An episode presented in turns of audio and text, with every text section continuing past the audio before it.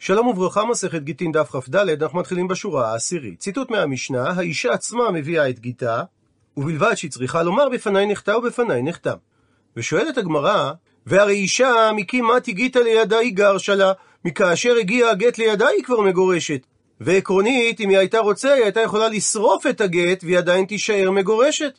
ואינה צריכה להביאו בפנינו, אלא לראיה בעלמה. אז אם כך, לאיזה צורך היא אומרת, בפני נכתב ובפני נחתם? הרי היא לא שליח.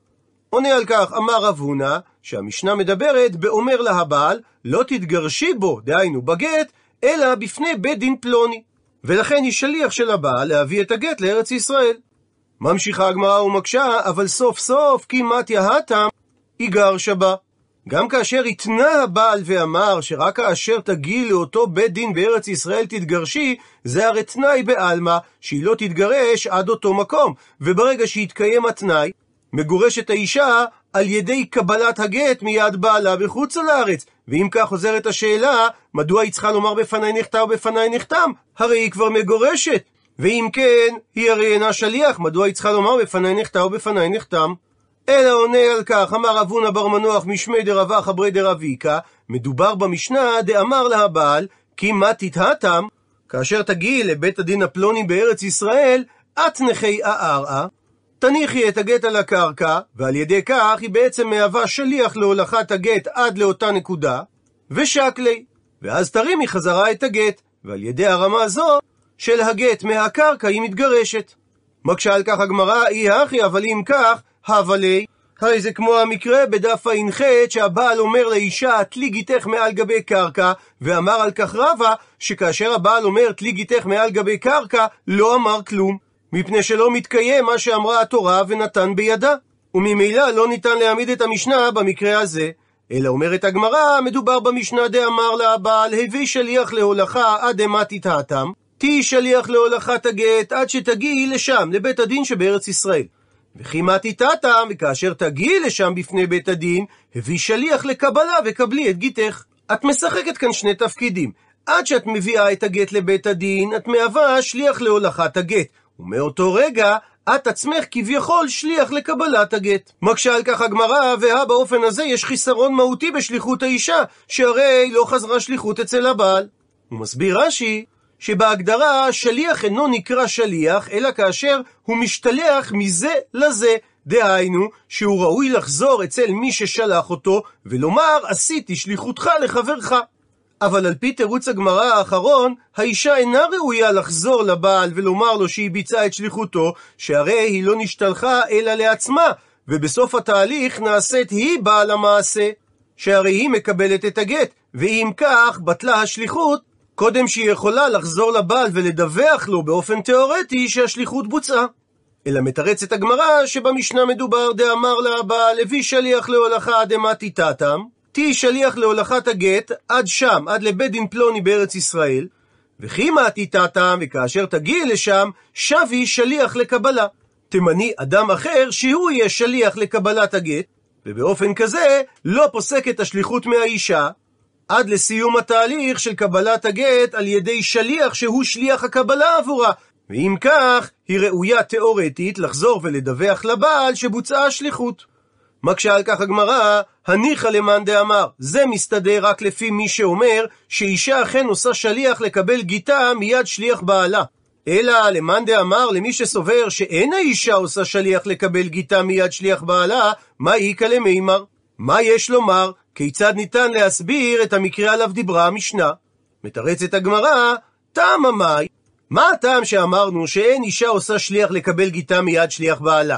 זה משום דאיקה ביזיון דבעל, שסבור הבעל שעל ידי שהיא ממנה שליח לקבל את הגט מיד השליח שלי, היא בעצם מבזה אותי שאין היא עצמה מקבלת את הגט, ולכן בגלל הביזיון לא נוח לבעל שיהיה שלוחו מוסר לשלוחה.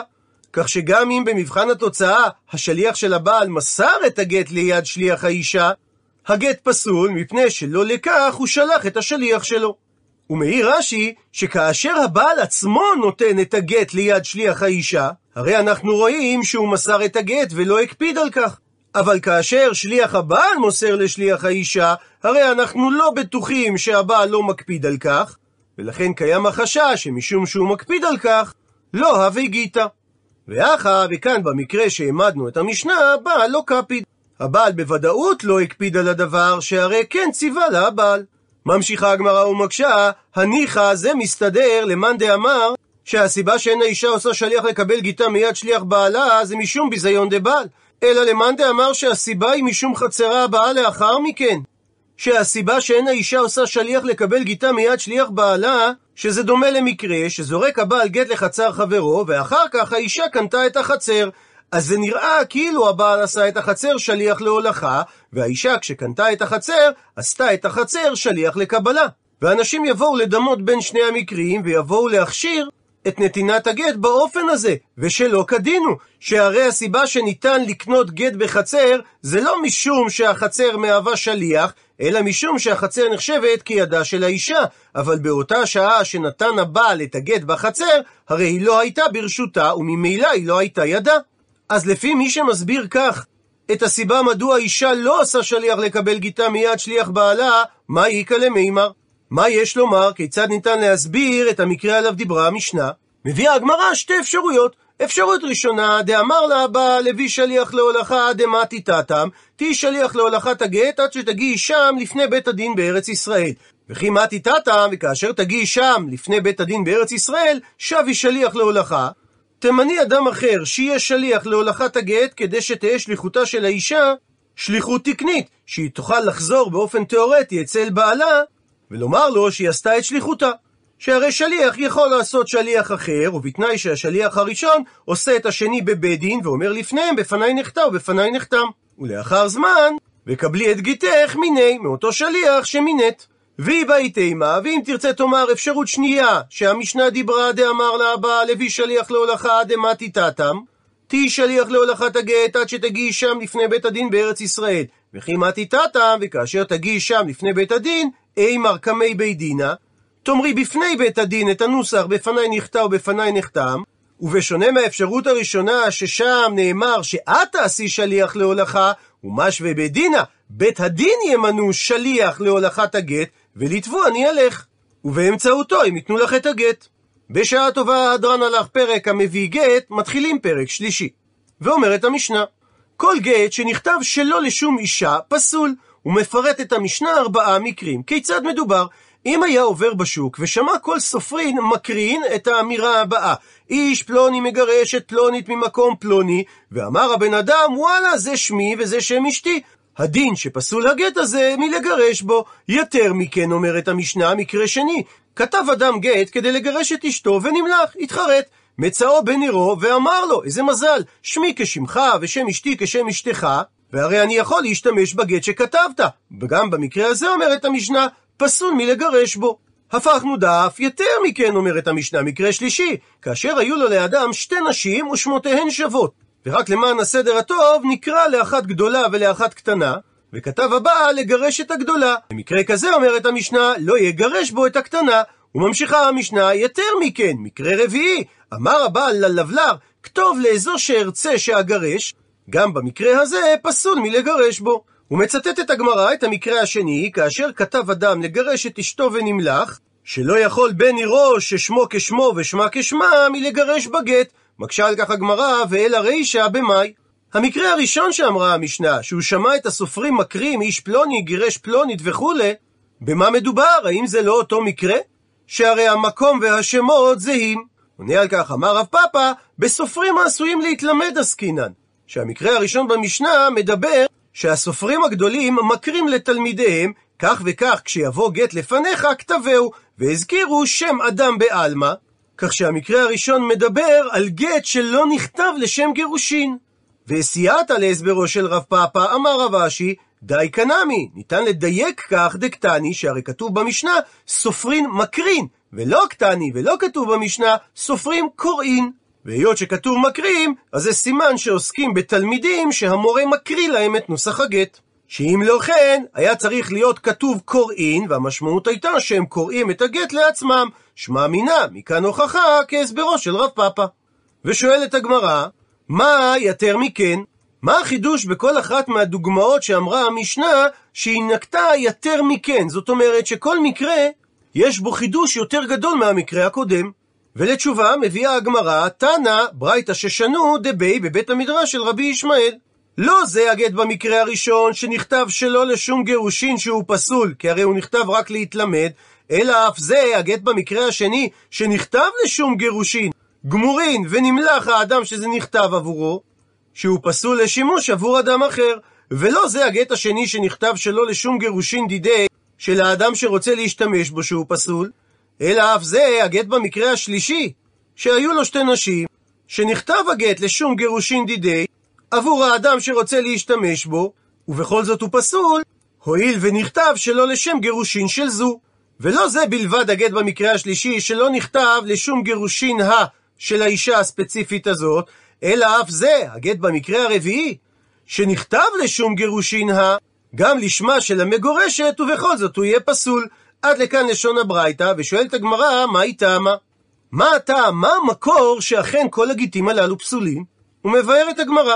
היא כתב בתורה רק ונתן ספר כריתות בידה, הווה אמינא, אז הייתי חושב שהמילה ונתן באה למיעוטי ההחכמה, את המקרה של הדוגמה הראשונה, דלא עביד, שהוא לא עשה את הגט לשום כריתות, אלא כדי להתלמד, ולכן הוא פסול. אבל אם הוא כתב את הגט כדי לגרש את אשתו ונמלח וחזר בו, שבמקרה כזה דאביד שהוא כן עשה את הגט לשום כריתות, אימה, אז אולי נאמר שגט כזה כשר לגרש בו, לכן כתב רחמנה, כתבה התורה, וכתב שלא מספיק שהגט יהיה לשום כריתות באופן כללי, אלא הוא צריך להיות באופן ספציפי לשמו של האדם שנותן את הגט.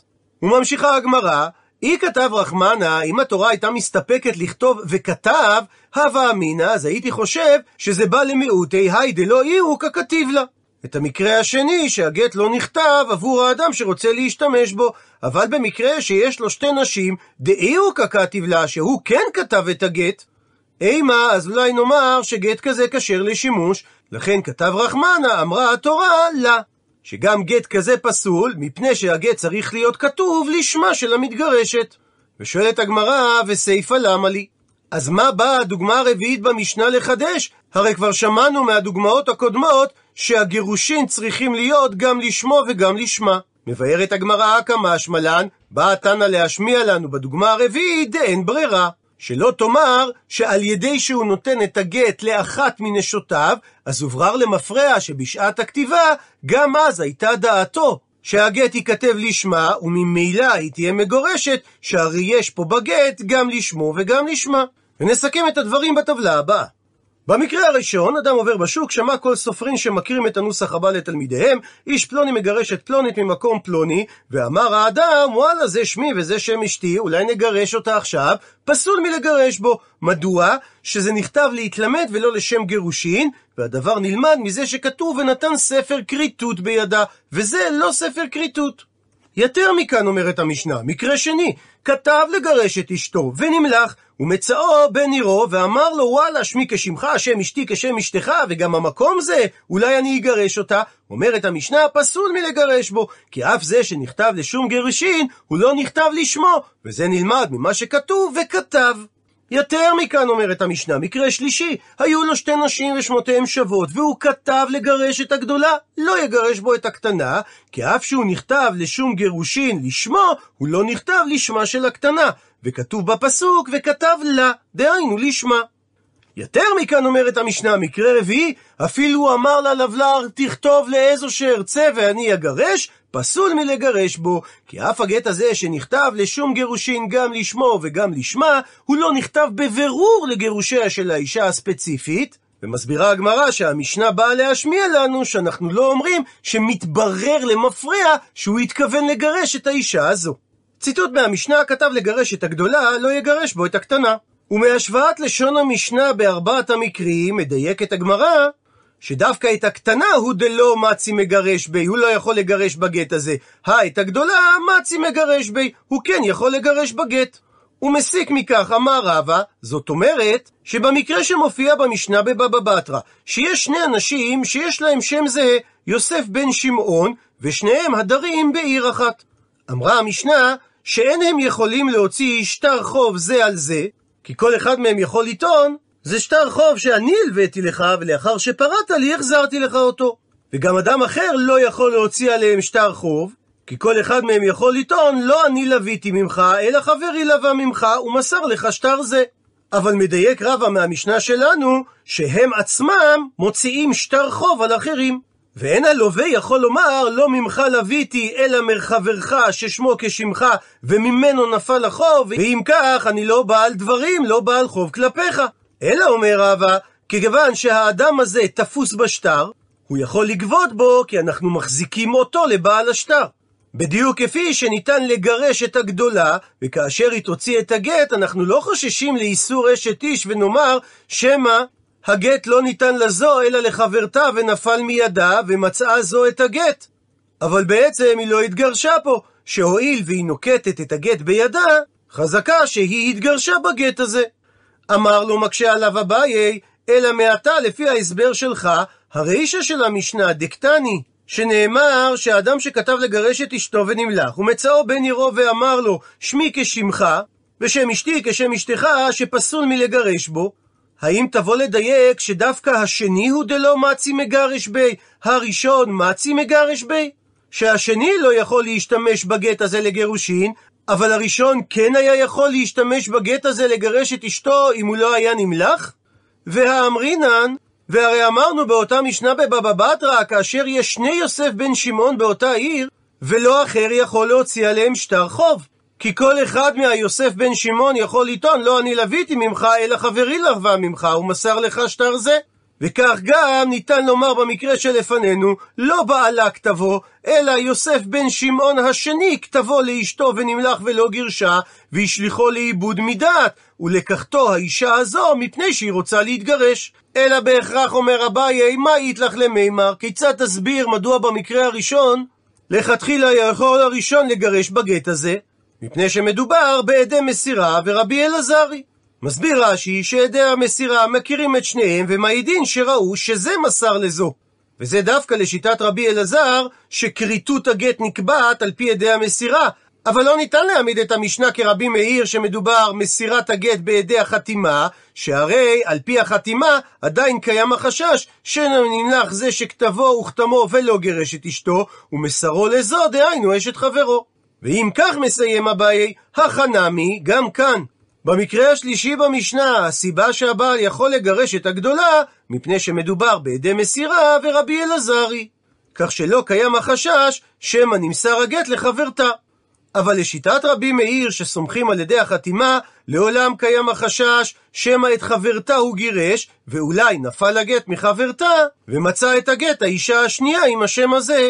ולפי זה דוחה אביי את דברי רבה, שגם כאשר מדובר על שטרי חוב, שני יוסף בן שמעון עדיין מעיר אחת, אין יכולים להוציא שטר חוב על אחרים, מפני שאין עדי מסירה בשטרי חוב, אלא רק עדי חתימה, לחיישינן לנפילה של שטר החוב.